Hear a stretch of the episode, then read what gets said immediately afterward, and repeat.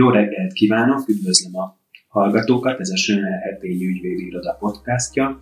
Én dr. Gera Dániel ügyvéd vagyok, a munkajogi csoport vezetője, és a ma reggeli adásunkban a munkáltatók által előírható oltási kötelezettség témaköréről fogunk beszélgetni.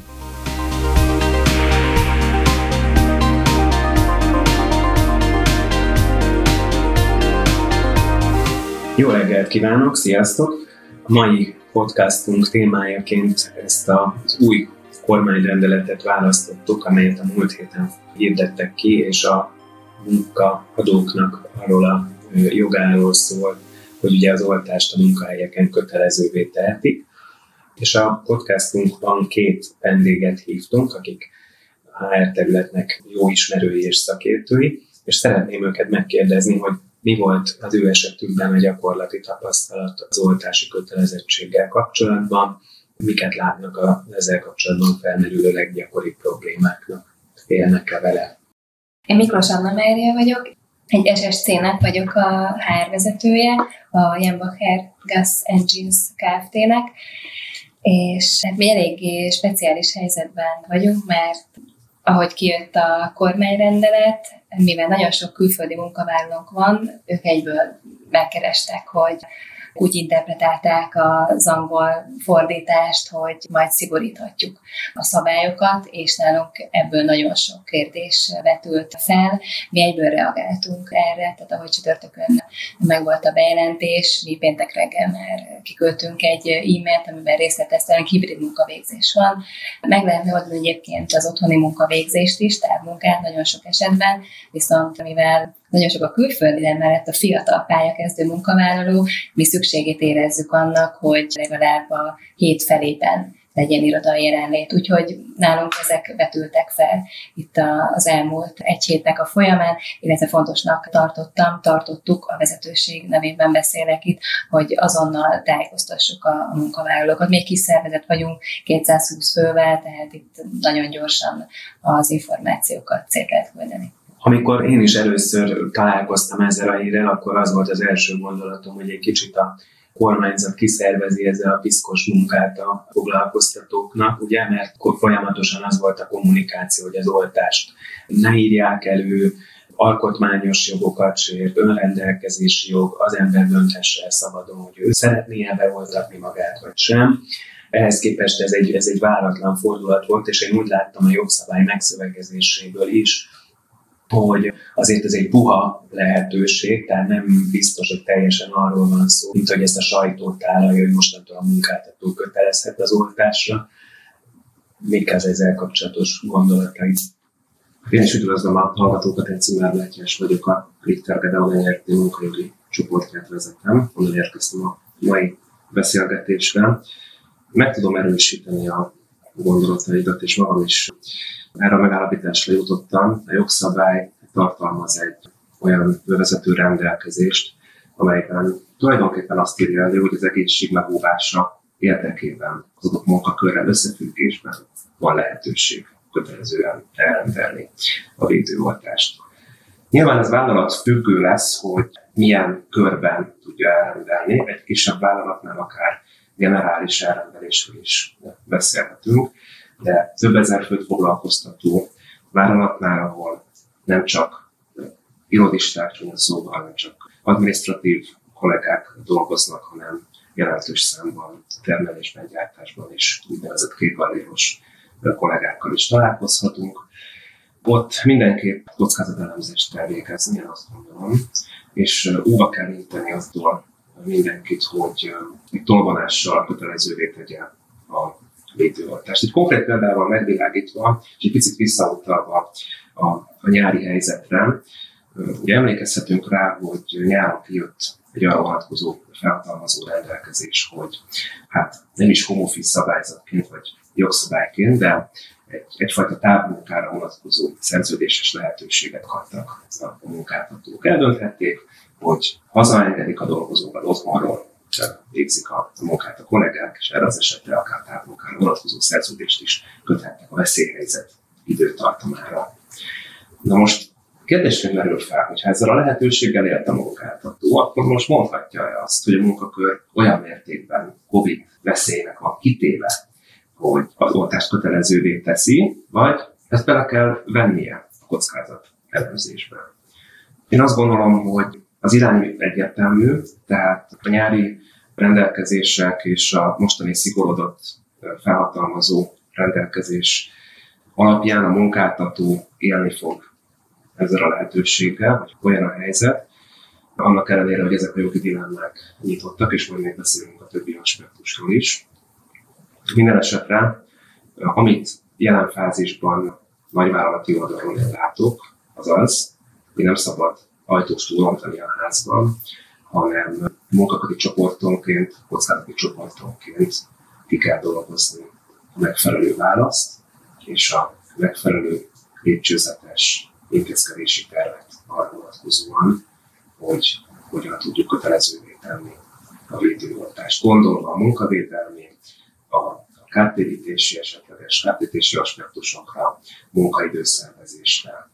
Nálatok a munkavállalók, ugye ez egy hatalmas szervezet, ebből mit érzékelnek? Egyrészt van egy nyilvános kommunikáció, olvassák a sajtót. Ezt némileg, ezt csak azért említem meg, mert ezt némileg ellensúlyoznia kell a munkáltatónak, ahogy Dani említette. Szerencsés, hogyha egy transzparens és következetes kommunikációval rendelt ez a Ezt érzékelik nálunk is, tehát van egy folyamatos kommunikáció, van erre egy külön ideiglenesen létrehozott szervezet, ami ezekkel foglalkozik, és mi nyilvánvalóvá tettük a béli álláspontunkat, hogy szigorítás lehetőségével élni fog a társaság. A gyógyszeripar sajátos helyzetben van. Egyrészt a biztonságos gyógyszerellátás az hát egyfajta kötelezettsége is az egy gyógyszergyártóként a cégnek.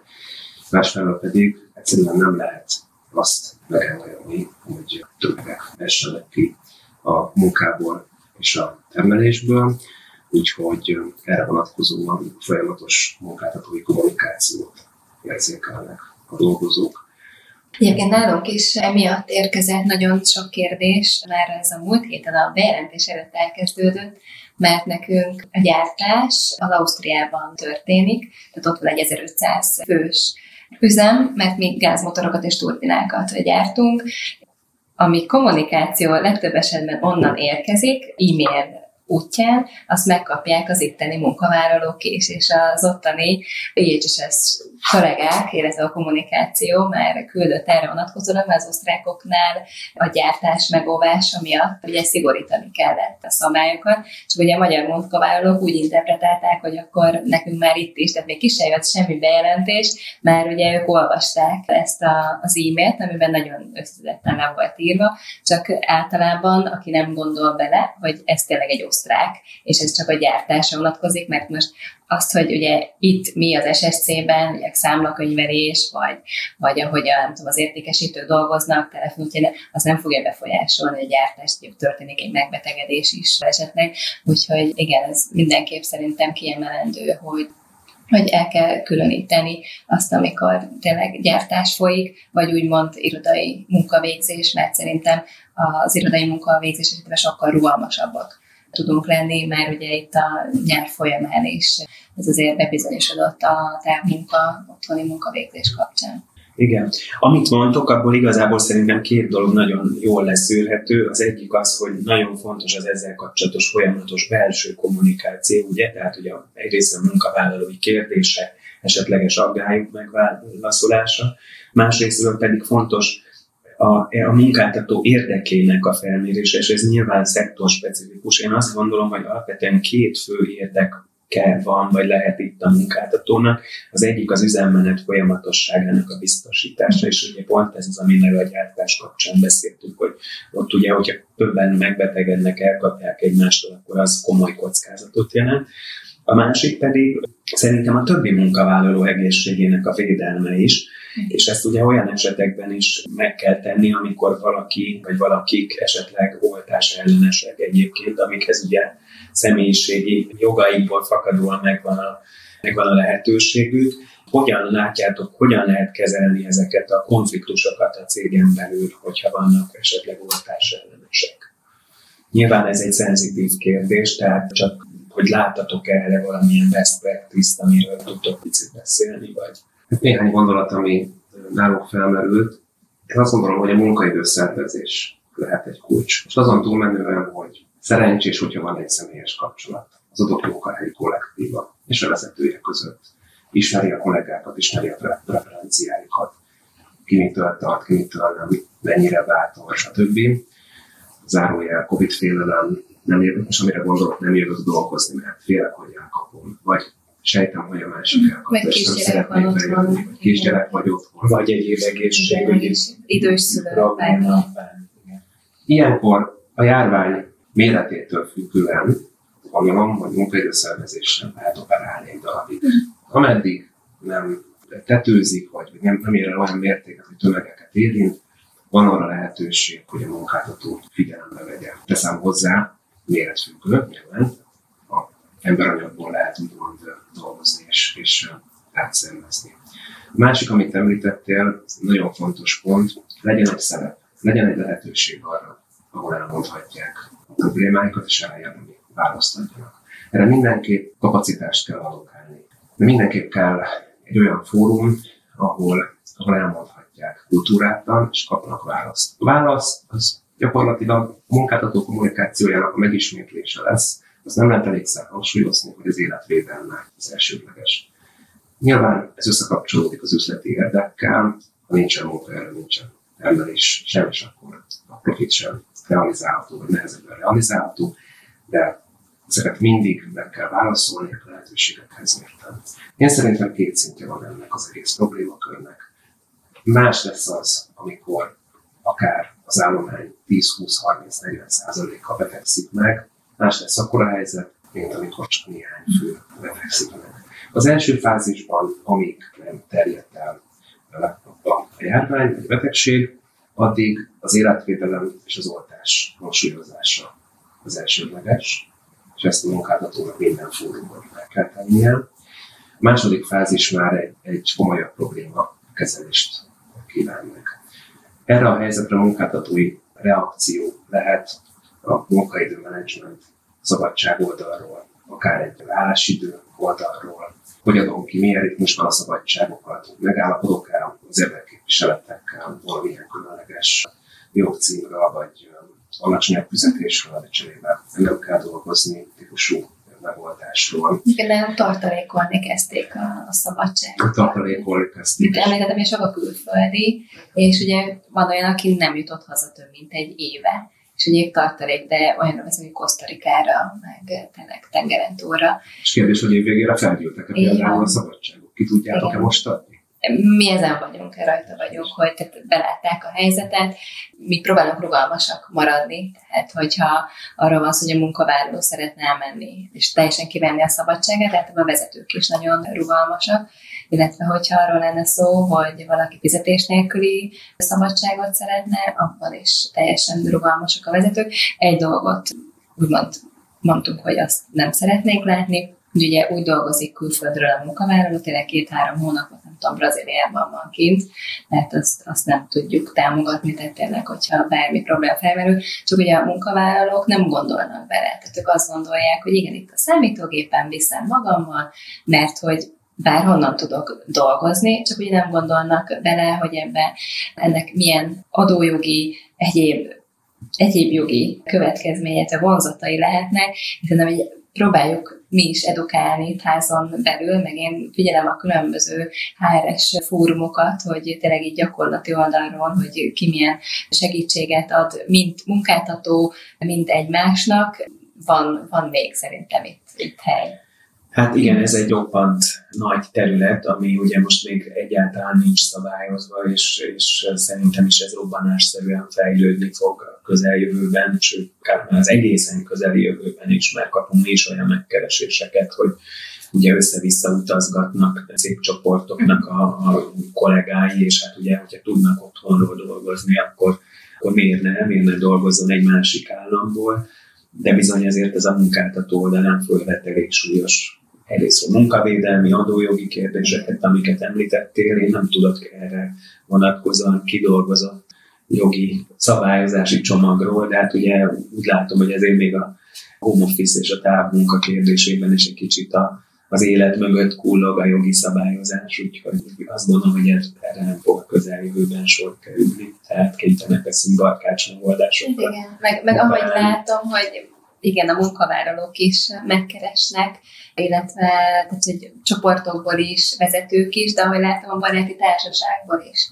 Olyan kérdések merülnek fel, amiből azt látom, hogy annak ellenére, hogy, hogy valakinek megvan a megfelelő intelligenciája, érti ezeket a bejelentéseket, utána elolvassa a közlönyt, de mégsem tudja, hogy oké, okay, akkor én egy munkavállaló vagyok, vagy én munkáltató, akkor mit és, és hogyan, és mi a jó, és oké, okay, hogy nézem a, a munkavállaló érdekeit, de hogy hogy jut el a megfelelő információ mindenki számára, úgyhogy megfelelően legyen az értelmezve.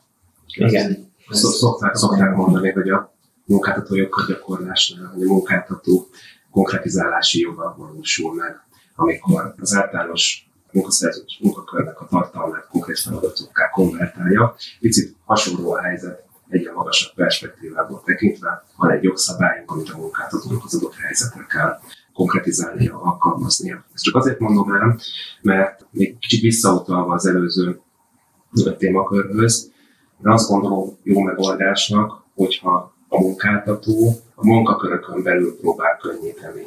Például olyan módon, hogy ad egy generális választ, hogy hogy mondjuk a home office-ról ezt vagy azt gondolom, hogy ilyen-olyan időtartamból engedem, de ad lehetőséget a lokális szinten működő vezetőknek, döntéshozóknak is arra, hogy valamennyire finomangolják ezt a rendszert. Pluszba negatív időtartományba hozzáadjanak, vagy elvegyenek a home office lehetőségekből akár, vagy megszervezzék az adott munkakörcsoportra, az adott területre vonatkozó megfelelő és jó munkavégzést. Én szerintem általános válasz erre nem adható. Nem lehet azt kijelenteni, hogy minden adminisztratív munkakör office-ból elvégezhető, még akkor sem, hogyha, hogyha ez technikailag megoldható, mert vannak olyan aspektusai a munkaviszonynak, az inspiráció, a kreativitás, az együtt gondolkodás, amit szükséges személyes találkozásokkal is lefelé. Természetesen, amíg erre van lehetőség fizikai értelemben, vagy járványügyi értelemben. Elismerem, hogy vannak olyan munkakörök, ahol talán ez nem olyan hangsúlyos, tehát aki akár egy ügyfélszolgálati kiszolgáló munkavállaló, ott kevesebb jelentősége van a kreativitásnak, mert ott is a munkaerő megtartása egy ilyen munkaerőpiaci helyzetben szerintem megkívánja azt a fajta munkáltatói intézkedés csomagot, hogy, hogy találkozzon a cégével, találkozzon akár a vezetőivel, vagy csak a kollégáival. Tanácsot kérjen. Úgyhogy amit én látok, az úgy szól az a hibrid megoldás, ezt már talán el is, el is használtuk ezt a kifejezést, a szakma elhasználta, de minden szinten a, a hibrid jelleg. Home office is, beltartózkodás is, munkafeladatoknál is.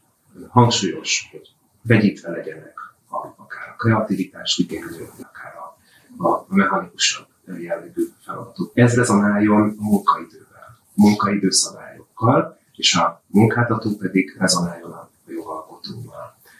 Ki lehet szervezve, de valamilyen szinten meg kell próbálni követni. Szerintem ez az az út, ahol a munkáltató a legkisebb munkajogi kockázatot futja. Például most hát értéket nyilvánított a jogalkotó a fizetés nélküli szabadság lehetőségével, bevezetésével.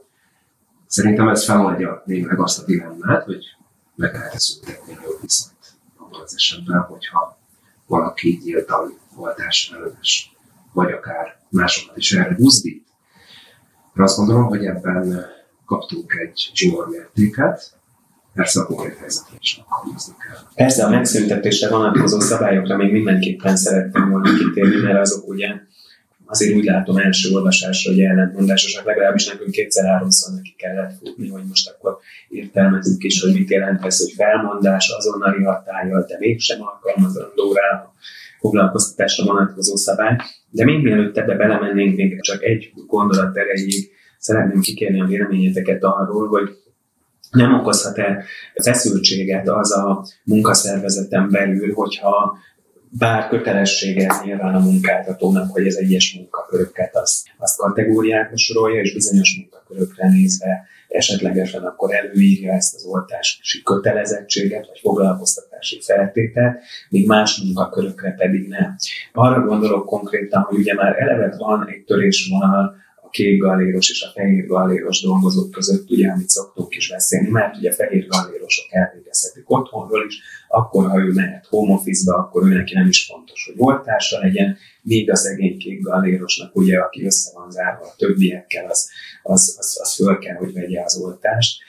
Én tudom, hogy nincs igazság a Földön, és, és ilyen szempontból nagyon nehéz itt egy igazságos vagy egy méltányos helyzetet elérni. Ezt egyszerűen tudomásul kell venni, hogy minden munkakörnek vannak sajátosságai. Mik a lehetőségei a munkáltatónak, a ti meglátásotok szerint abban, hogy az esetleges ilyen feszültségeket enyhítse, vagy csillapítsa, van, van erre ebben a folyamatos kommunikációban hiszek nálunk nagyon kevés a fizikai állomány, tehát a szervezet méretéhez képest az itthoni fizikai állományról beszélek. Tehát az osztrák kollégákkal tartjuk a kapcsolatot, csak ugye ott más a munkajogi, meg egyéb háttér is. És én mindig azt szoktam mondani, hogy az adott helyzetben az a jó döntés, amit akkor épp meghoztunk, és az a jó iránymutatás.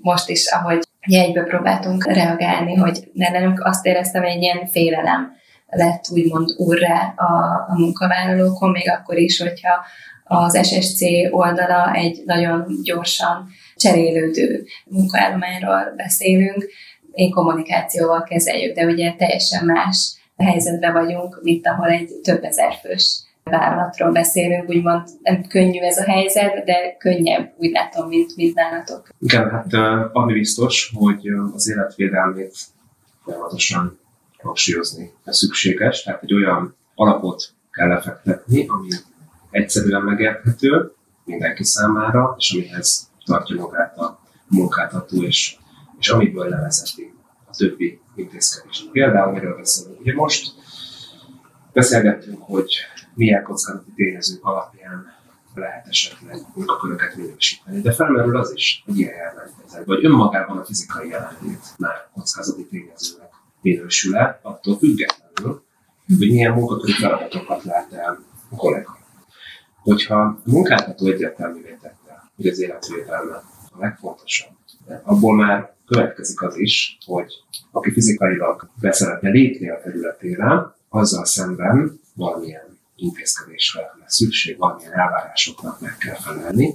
Nyilvánvalóan itt az oltásra gondolunk. Tehát én is ezt látom, hogy egyfelől a kommunikáció, másfelől viszont minél hamarabb, minél gyorsabban, minél pontosabb és részletesebb intézkedéscsomag kidolgozása. Ami még fontos lehet, az az, hogy a következetességet a harmadik személyek felé is tartsuk be a munkáltató. Nem néz ki jól. Munkajogi szempontból szerintem aggályos az, hogyha a dolgozóim felé elvárom a kötelező oltást, de a fizikai területeimre, székhelyre, telephelyekre beengedek például üzleti partnereket mindenféle védettség nélkül.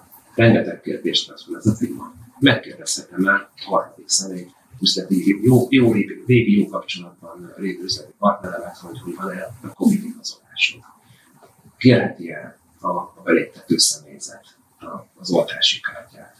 Mi történik akkor, hogyha ő erre nemleges választ ad, és mondjuk nem tudunk aláírni egy szerződést. Teljesen triviális problémák merülhetnek fel. Ugyanakkor, ha kivétel ezek a akkor fennáll el jövőben az a jogalap, hogy én az életet szerettem volna védeni, és, és a fizikai kontaktusokat minimalizálni. Ezek mentén, én azt gondolom, hogy a munkáltató akkor jár el helyesen, hogyha ezek mentén próbál mindig egyensúlyozni jogilag megfelelő működés keretein belül a leghatározottabb lépéseket Igen, egy kicsit úgy érzem egyébként, hogy ez hasonló ahhoz, mint amikor valaki egy kifeszített kötélen próbál meg végigmenni, és egyensúlyozik, és ne, ha egy picit túlzottan jobb oldalra lép el, akkor, akkor azonnal kibillen az egyensúlyából. És szerintem természetesen nehezíti ennek a helyzetnek a megítélését az is, hogy egyébként maga ez a vírus, meg ez az egész helyzet is olyan nagyon sok bizonytalanságot hordoz magában. Gondolok itt arra, hogy ugye ha emlékeztek a korábbi hullámokban, mindig az volt, hogy majd akkor várjuk az oltást, és akkor most megérkezett az oltás, és olyanokról is hallani, hogy bizony az oltottsági, vagy a bocsánat, védettségi igazolás sem biztos, hogy igazi védettséget jelent, mert hiszen sajnos fordul elő, hogy oltás után is betegednek meg emberek, tehát munkáltatóként önmagában kérdésként fog majd fölmerülni, hogy megfelelően gondoskodok-e én a biztonságról, akkor, hogyha valakinek mondjuk már márciusi a védettség igazolása, vagy majd akkor megkérdezhetem, hogy megkapta a harmadik oltását. Ugye jelenleg az az adatvédelmi álláspont, hogy részleteket erről a munkáltató nem ismerhet meg. Tehát vannak itt, itt mindenféleképpen ezzel kapcsolatban nehézségek. De hogyha hagyjunk egy kicsit még előre, azt szerettem volna megkérdezni, illetve hogyha ez a témához most nincs újabb észrevétel, akkor arra rákérdezni, amit már említettél is, hogy ugye a jogalkotó úgy tűnik, hogy megjelölte azt az irányt, hogy ha valaki nem hajlandó ezt a foglalkoztatási feltételt teljesíteni, mondjuk egyszerűen beoltatni magát, akkor el lehet őt küldeni fizetés nélküli szabadságra, akár egy oldalúan, és hogyha ez a helyzet nem oldódik valahogy meg ez alatt az idő alatt, akkor meg lehet szüntetni a jogviszonyát.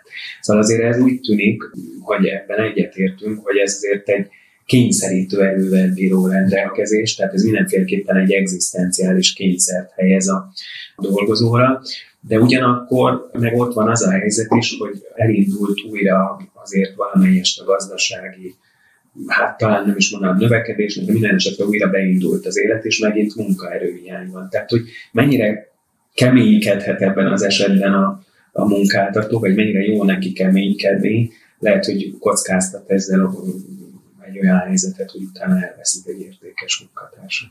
És ez még két aspektus, röviden. Adatkezelés. Mi történik akkor, hogyha tölti az idei a fizetés nélküli szabadságát, amire ugye egy évig van lehetőség, és egy év után a munkáltató, vagy kerül abban a helyzetben a munkáltató, hogy elküldje a dolgozót, és akkor én ugye kezelem az adatait. Véget ér esetleg a veszélyhelyzet hatályon kívül helyezik a jogszabályt, akkor milyen jogalapon fogja a munkáltató majd kezelni ezeket az adatokat. Nyilván munkavállaló szól majd, hogyha időközben beoltotta magát, hogy védettséget szerzett, mert átesett rajta, de ez már önmagában egy olyan pont lehet, ami egy kibontakozó jogvitában akár a mérleg eltöltheti erre vagy arra az irányba. Hát igen, meg kikezeli ezeket az adatokat. Tehát, hogy a recepció, a HRS, az erre megfelelő kiszervezett cég, és utána megnyomok egy excel és kitörlöm, hogyha mondjuk a munkavállaló már nem munkavállaló, de nagyon, Igen, nagyon én azért óva, óva intenék attól, hát elkamarkodott döntést hozzon a munkáltató, ugyanis előtt állhat az a helyzet, hogy hatályon kívül helyezik a jogszabályt, betöltik néhányan a, hát ezt a pikényszerűen fizetés nélküli szabadságot. Másik aspektus, ami csak nagyon röviden egy zárójel erejéig, most még nem tudjuk, hogy esetleg megtámadják el az alkotmánybíróságon ezt a, ezt a kormányrendeletet. Csak am, amiatt hozom fel, mert az egészségügyi dolgozóknak a, a kötelező oltását megtámadták. Szerintem nem zárható ki, hogy ezt is meg fogják támadni. Nyilván nem látunk a jövőben, de az is egy érdekes jogi helyzetet eredményez, hogyha valaki sikerrel támadja meg ezt a rendeletet, és újra kell gondolni. De mindenképp úgy kell munkáltatói intézkedéseket megfogalmazni és végrehajtani, hogy abból valamilyen módon legyen lehetőség visszatérni. Munkaerőpiaci aspektus jelentős probléma. Jelenleg az a helyzet, hogy elmegy fizetés nélküli szabadságra és keresgél a, és addig keresgél, amíg nem talál egy olyan munkahelyet, ahol kérnek oltási igazolást. Ezt most még nem látjuk, hogy ebben összezárja a piac, a munkáltatói oldal. Vélhetően nem, tehát nem mutat semmi. Túl nagy a verseny. Túl nagy a verseny, hogy, hogy, hogy mindenki elrendelje. Ugyanakkor, ha valamiféle hatósági vagy kormányzati döntés arra mutat, hogy például kártértési jog alatt lehet, jelenleg szerintem nem lehet, de ha, de ha ebbe az irányba elindul egy döntéshozatal, az már megváltoztathatja a munkáltatók véleményét, akkor lesz esély arra, hogy esetleg összezár a idézőjeles munkáltatói oldal, mert ez egy nagyon, heterogén terület. Hát egyébként érdekes, mert úgy, ahogy a, amit én látok ebben az SSC szektorban, hogy, hogy mi egymástól húzzuk el a, a munkaerőt és itt sem zárunk össze, tehát semmilyen együttműködést én nem látok. Tehát, hogyha plusz x ezer forinttal többet ajánl az egyik SSC, akkor a németül, francia, angolul nagyon jól beszélő könyvelő munkavállaló el fog menni, mert folyamatosan keresnek, és szerintem igen, eddig sokan kivártak, tehát nálunk is volt egy év, egyébként én tavaly kezdtem el itt dolgozni márciusban, és rá másfél hétre kellett olyan döntéseket meghozni, hogy igen, akkor mindenkit hazaküldjünk el, vagy mit csináljunk, mert ugye akkor forrosodott fel a járványhelyzet. Igen, és utána volt egy ilyen egyéves, úgymond ilyen csend periódus, és nem, nem volt nálunk sem annyi felmondás, viszont ugye, ahogy lazultak a, úgymond a szabályok, főleg a tavalyi év nyara során is, mert azt látom, hogy megint megindult, és nem csak ez a természetes elvándorlás, hanem hogy egymástól elkezdtük megint elhúzni a munkaerőt, és én azt látom, hogy a piacon van egy vákum, ez is egyébként sok kérdést felvet, hogy úgymond én valószínűleg lából lőném saját magam, hogyha mondjuk már egy álláshirdetésben kérném a kollégákat, hogy, hogy tegyük bele, hogy igen, csak oltással rendelkezők jelentkezzenek, és szerintem ugyanez igaz a, a fizikai állomány esetében is, mert nagyon sok barátom, szakmai barátom is van, akiknél tehát tudom, hogy hiány a fizikai állomány, tehát az nálunk egy dolog, hogy nem találtam tényleg németes könyvelőt, de hogy azt látom, hogy, hogy tényleg már másik országokból kell úgymond munkaerőt importálni, mert hogy annyira nincsen. Tehát ott, ha még behoznának egy munkáltatók legtöbb esetben egy ilyen szabályozást, hogy tényleg csak oltással rendelkező, tényleg az egy ilyen öngól lenne sajnos. Egyébként, bocsáss meg, csak az egészségügyi dolgozókra visszatérve egy kicsit, én úgy tudom, hogy ott is nagyon sokan vannak, akik nem hajlandók beoltatni magukat, de mégis megúszszák következmények nélkül, úgymond megúszszák, most ezt értékítélet nélkül mondom, mert hogy az a helyzet, hogy akkor, ha, ha elküldik őket, akkor másnak nincs a kivétel, vagy, vagy, vagy ellássa a betegeket. Tehát, hogy ezért ez egy nagyon komoly korlátot szab, én úgy gondolom itt a, a szigorú intézkedéseknek. Van, még az intézkedésekkel kapcsolatban talán egyes, mert most nem világítottunk meg, hogy mik lehetnek azok a pozitív példák, amik esetleg elősegíthetik a munkaerő megtartását. Ez részben függ csak össze a járványra, nyilván ez egy inkább árszakmai kérdés, de az biztos, hogy a megfelelő munkahelyi oldalról megfelelően kidolgozott incentívák rendszere, az egy megtartó erő lehet. Hogyha érzik azt a dolgozók, hogy hosszú távon számolnak velük, és ez visszaigazolódik a tettek szintjén is. Akár különböző részvényprogram, jutalmazás, bónuszrendszerek, akár ezeknek a legkülönbözőbb hát részletességig és szintekig kidolgozott rendszere. Például olyanra is gondolsz, hogy az oltás, hogy valamiféle pozitív? Az bennem egy dilemma. Megmondom őszintén, hogy szakmai oldalról én ezen nagyon sokat tudtam, és beszélgetve a kollégákkal másik oldalon, tehát akár, akár kollektív munkajogokkal foglalkozó, vagy munkavállalókat képviselő szervezetekkel, arra az eredményre jutottunk, hogy önmagában jól hangzik, viszont fennáll annak a veszélye, hogy akkor az oltottak kerülnek esetleg diszkriminatív helyzetbe, vagy ők úgy érzik, hogy, hogy diszkrimináció áldozatai, hiszen ők, mhm. ők bölcsen előrelátóban a kérésnek megfelelően az oltást, de a munkáltatók azokat jutalmazza, akik csak hát úgymond felhívásra hajlandóak felvenni az oltást. Ugyanakkor a végig gondolását szerintem érdemes megtenni, érdemes akár ezt kidolgozni konkrétumok szintjén, akár jogi szakember, simán szakember bevonásával is, a gyakorlatban működő, jól működő rendszer elvétve látok. Amit láttam működőképesnek, az, az a munkaidő oldaláról közelített és további szabadságot tett lehetővé azon munkavállalók részére. Igen, ezen mi is oltottak. De ettől függetlenül is, tehát, hogy, hogy ugye annyira nem tudjuk már, hogy jutalmazni, sokszor meg ugyanazokat kínáljuk a piacon, tehát van kafetéria, van legtöbb esetben privát egészségügyi szolgáltatás, gyönyörű iroda, és mi igen, pótszabadságon én sokáig gondolkodtam. Igen, és megint visszatérünk ahhoz az egyensúlyozási helyzethez, hogy adok plusz szabadságot, ugye most itt van az vége, nagyon aktuális téma, hogy gyakorlatilag ez egy ilyen sztár téma ugye a november-december kapcsán, túl sok marad benne, vagy éppen túl kevés, hogyan tudom kiadni. Igen, a, fiatal, a fiatal munkahelynek elfogy. Tehát Azoknak elfogy, akkor három év alatt így elfogy. Így van. De nekik kevesebb is igen. Jó, ugye, igen, igen. Van. Erről az oldalról akár lehet létjogosultsága, pozitív értelemben. De akkor mi ösztönözzük. És akkor mindenkinek, tehát, aki, aki oltott, az, az részesül további szabadságban. De itt megint bejönnek az adójogi kérdések. Akkor ezt most hogyan szem? megoldható. Van-e erre kapacitás? Van-e arra kapacitás, hogy esetleg évvégén esik ki egy nagyon számú munkavállaló? Ez nyilván iparág függő, mikor vannak a munkacsúcsok.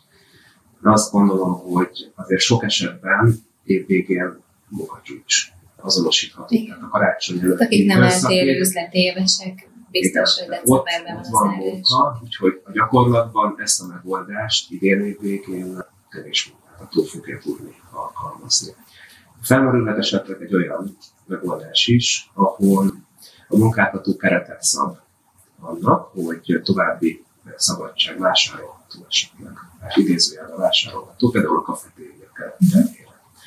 Ez sem életidegen, ki lehet dolgozni, azonban ez csak akkor tud működni megítélésem szerint, hogyha emögé megfelelő vérszámfejtési és hát munkajogi szakmai csapat tud Nálunk mind a kettőt szeretnék. Tehát, hogy kafetériát is, tehát, hogy nehogy levonjunk, és szabadságot is. a kérdésként merül fel, hogy hogyan fog dönteni majd a bíróság, milyen ügyek lesznek abból, hogyha esetleg valaki kérdőre vonja a munkáltatót, és az átváltást esetleg munkügyi tervben megtámadja. Átváltás alatt értem azt, hogyha a szabadságot nem lehet váltani a fetérje karakterére, akkor, akkor hogyan árazunk egy szabadságot. A szabadság az, az egy beosztás szerinti munkanapra vonatkozó munkavégzésre mentesülés tulajdonképpen, amire adott jogcímen fizetjük a csoportnak a fizetése részét.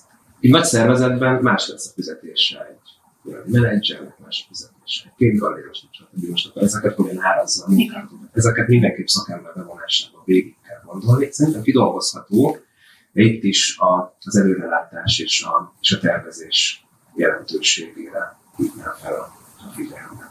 Igen. Még mi egyébként, amit most tettünk, úgymond, és szerintem ez egy ilyen tényleg minimális gesztus, hogy, és lehet, hogy valaki bolondnak néz, de mi adtunk például a vitamin most a munkavállalóknak. És pont most még reggel is olvastam olyan e-mailt, és ezt nem várom el, mert nem, de hogy munkavállaló írja, hogy nagyon köszöni, és hogy neki mennyit jelent. Tehát vitamint adtunk hozzá, gyümölcsöt a vezetők kiosztották, és hogy mennyire örülnek, illetve amit a tavalyi évben évvégén csináltunk, láttuk a számokból, hogy, hogy bónusz kifizetésre a bónusz jogosultaknak nem lesz lehetőség, és sok nálunk a bónusz jogosult, ez a vállalattól függő plusz teljesítmény alapú bónusz.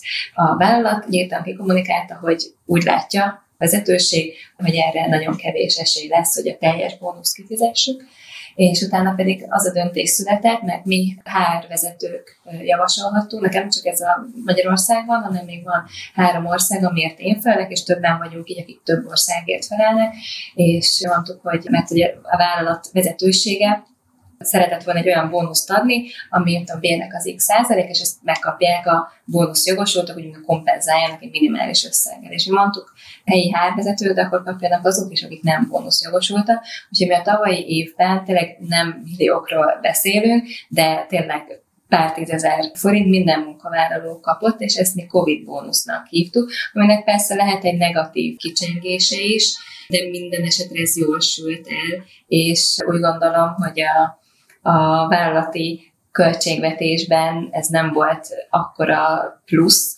és úgymond tényleg a végén egy pozitív hatást kelt tehát tényleg ez a Covid bónusz most, hogy vitamint, gyümölcsöt kaptak, illetve mi tavaly váltottunk egészségügyi szolgáltatót is, és javult a, a szolgáltatás, mert előtt egy ilyen biztosítási formában voltunk, most pedig elmentünk a, a privát egészségügyi szolgáltató felé, és erre is nagyon sok. Tehát ugye könnyen lecsapódik, tehát hozzám is bejönnek az információk, hogy, hogy tényleg minőségileg, hogy nem kell heteket, hónapokat várni egy-egy vizsgálat, hogy beszéltünk az egészségügyről, azért sajnos mi azzal is küzdünk ebben az országban, hogy nem mindenhol megfelelő az egészségügyi ellátás. Van nálunk is olyan munkavállalók, akiről tudom, hogy megbetegedett, és annak következménye, hogy ki kellett magát ugye vizsgáltatni, és sokkal könnyebben jutott el így, hogy mi pont jókor váltottunk, de tény, hogy ugye egyre több munkáltató adja ezt is, úgyhogy már itt is azért kell várni, hát ha nem is hónapokat, de van, hogy egy-két hetet megfelelő vizsgálatokra, de úgy gondolom, hogy tényleg ezek apróságok úgymond.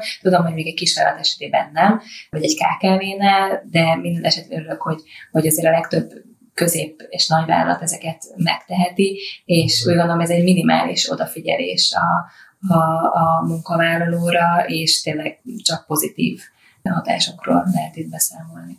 Illetve hát ez egy gondolata az oltás biztosítása, hogyha van lehetősége a, a cégnek arra, akár hogyha olyan méretű vállalat, ahol helyben vagy a közelben van üzemorvosi rendelő, Igen. akkor meg lehet próbálni oltóanyagot beszerezni, és hát az nagyon-nagyon sokat számít, hogyha a munkavállalónak telefont kell felemelnie, hogy jövök, persze kis túlzással, és kap, kap oltást, megkapja a harmadikat, vagy akár a másodikat.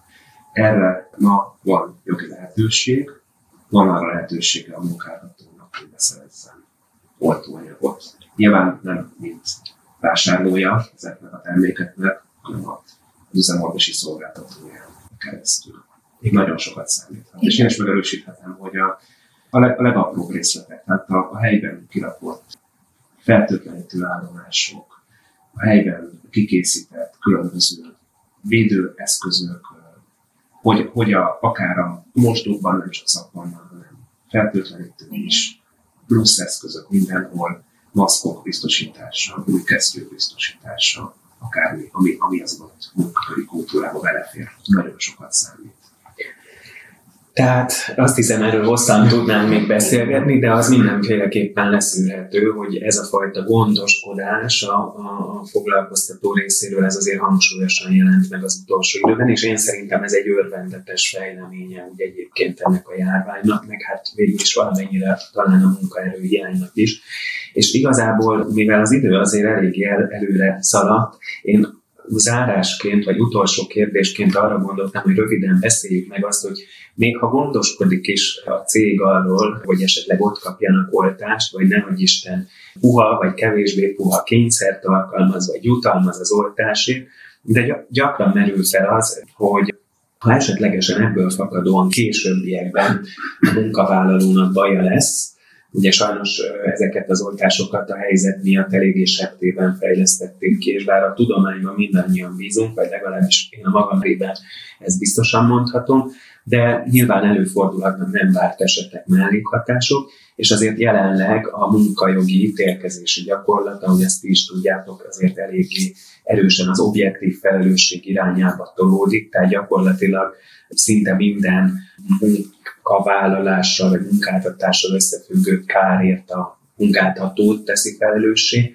Hogy nézhet ez? Nyilván erről csak okoskodni tudunk jelen pillanatban, de véleményetek szerint akár Mátyás, te mint cégképviselő, nem ebben a minőségednek kérdezek, csak hogy, hogy mik, mik a gondolataitok erről. Hát, én ezt jelen pillanatban akármennyire is úgy tűnik, hogy gyülekeznek a viharfelhők a munkáltatók feje fölött. Én ezt nem látom ennyire egyértelműen ezt a kérdést, mert olyan értelemben, hogy a, hogy a munkáltató kárfelelőssége fenn fog állni egy vakcina miatti megbetegedéssel kapcsolatban. Magában ezekben a mondatokban is benne van az a rengeteg kérdés, amit bizonyítani kellene a munkaviszonyal összefüggést. Valóban, valóban összefügg az, hogy egy, éppen egy gyógyszerkészítményt használt valaki, és attól valamilyen egészségügyi problémája lett, ez valóban a munkaviszonyjal függ össze, vagy esetleg magával a, a gyógyszerrel és a gyógyszer alkalmazásával függ össze. Érdemes azt tudni, és erre egy rövid kitérőt tenni, hogy gyógyszergyártóknak fokozott termékfelelőssége van. Tehát a gyógyszergyártó, hogyha az ő termékkel rendeltetésszerű használat esetén is problémát okoz, akkor is felelősségre vonható. És ez most nem csak a COVID vakcina kapcsán merül fel, hanem egyébként is. Nagyon szigorúak ezek a, ezek a farmakovigilancia szabályok, ezeket így, így rövidíti össze a, a szakma. Én azt gondolom, hogy egy nagyon érdekes jogi helyzetet eredményezne az, hogyha egyfelől a gyógyszergyártónak, tehát a vakcinagyártójának merülne fel a felelőssége, és egyszerre egy munkaviszonyal összefüggés is felmerülne. A jelen állás szerint a munkaviszonyal összefüggést a munkavállalónak kell bizonyítania, tehát neki kell azt hát alátámasztania, hogy a munkahelyi intézkedéssel kapcsolatban történt a, a, a, ez a végkifejlet. Hát itt gondolom csak annyit mondanom, hogy hát előírták hát, meg, hát, hogy, hogy, hogy oltással, oltással bevonalom, és ezért, ezért. Itt ami, itt, ami nagyon fontos szerintem, hogy pontosan hogyan fogalmazza a munkáltató. Akkor, amikor előírja. Ha így a sajtóban olvasható rőzungokat kezdi el használni a munkáltató, kellő végig gondoltság nélkül, nagyon veszélyes vizekre vesz, tehát mindenki oltassa be magát, különben ilyen olyan intézkedések lesznek, nem jó. Tehát, ha, ha azonban a munkáltató tisztában teszi, hogy az életvédelme az elsődleges, és a munkahelyi bentartózkodáshoz, munkavégzés fizikai megvalósításához szükség lesz a védettség igazolására valamilyen formában, ott már szerintem gyakorlatilag jelentősen visszaszorítja annak a jogi kockázatát, hogy összefüggésbe lehet hozni a vakcinát. Nem azt kell hangsúlyozni, hogy kötelező az oltás, azt kell hangsúlyozni, hogy kötelező a védettség. És hogyha ezt megfelelő módon kommunikálja a munkáltató, akkor, akkor, ez, akkor ez rendben, rendben lesz. Ugyanakkor, csak a kicsit több ügyvédje szerepébe is kerüljek, szerintem akkor van probléma munkáltatói kárfelelősség oldalról, hogyha nagyobb munkáltatónál tömeges megbetegedés volt. Akkor viszont Nincs még bíró gyakorlat, teljesen fikció, amit mondok, ezt most mi nem tudjuk. Ott látnám a keresni valóját egy, egy keresetnek a munkáltatóval szemben, mert ott már könnyebb azt bizonyítani, tömegesen, akár egy több száz fős egység, munkahelyi egységben előfordultak megbetegedések, mert ott valami hibázott.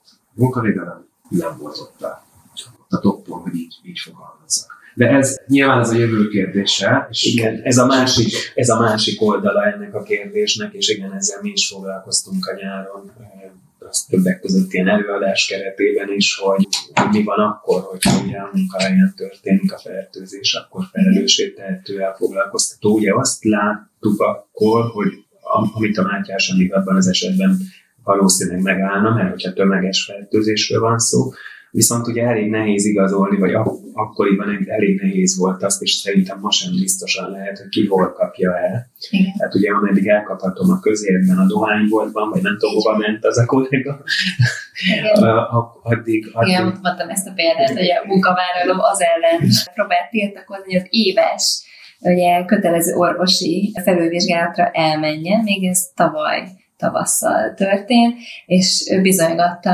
nekem, hogy ő neki olyan betegsége van, ami következtében ő izolálta egyébként otthon, csak a dohányboltot és a, az élelmiszerüzletet látogatja, és igen, ezzel komikus az egész eset, hiába történt meg, és igen, tehát nálunk is nem volt sok eset, tényleg, tehát szerintem kettő vagy három szerencsénkre, de ahogy láttam, mert mert a munkavállaló hiába van erre nálunk is egy ilyen stáb, aki ezeket kommunikálja, tehát hogy megbetegedés van, tudjuk, hogy mit kell tenni, de a munkavállaló végén jön hozzám is, mint HRS-hez, és kérdezi a véleményem, és látom, hogy azért valahol van bennük egy ilyen páni félelem is, ami természetesen való, hogy akkor mi lesz, és hál' Istennek tényleg nem volt nálunk, ha kontakt is volt, nem volt nálunk ilyen kontakt megbetegedés, szerencsére, csak igen, jött a munkavállaló, hogy akkor, hogyha őt itt betegítette meg valaki, akkor most akkor mi lesz? És erre nem, nem könnyű válaszolni. Ez a foglalkozási megbetegedés kapcsán igen. is felmerül. Igen. De ugye a másik esetnél is, tehát az oltásnál is azt gondolom, hogy nagyon bonyolult lenne az oksági összefüggés bizonyítani, tehát az egy nagyon komoly orvosszakmai kérdés lenne, hogy akkor az a baj, ami esetleg keletkezett. Hát nem tudjuk, hogy milyen alapbetegségei voltak, bármilyen. És akkor itt meg kell említeni akár a részoki összefüggést is. Tehát tegyük fel, hogy tényleg a vakcinától valaki megbetegszik, rendben van, kiderül, de meg kell nézni a teljes egészségügyi helyzetét, állapotát annak az egy személynek. Ezt csak azért mondom, mert miért van más alapvetesség, akkor akár részoki összefüggés is felmerülhet akár felelősségben. Miért fontos ez? Azért, mert erre is azt mondom, hogy generális válasz nem adható, vagy az a generális válasz adható, hogy jelenleg nagyon pici az esélye annak, hogy jogi szempontból támadható, munkálható, de csak akkor, ha megfelelő jogilag és három oldalon megfelelő kidolgozott kommunikációt és intézkedési tervet valósítanánk. De jelenleg ez, ez, ez a helyzet. Tehát meglátjuk, hogy a jövőben milyen bírói döntések születnek, annak függvényében kell majd finom hangolni a különböző. Ez valószínűleg még, még évek kérdése. Én akkor ezen a ponton megköszönöm a vendégeknek ezt a színvonalas és tartalmas beszélgetést. Remélem, hogy a hallgatóknak is jó lesz. Nyilvánvalóan nagyon sok kérdésről még hosszasan lehetne beszélgetni. Majd ezután a beszélgetés után megbeszéljük, hogy lesz-e másik ilyen. Köszönjük szépen a figyelmet, viszontlátásra! Köszönjük viszontlátásra!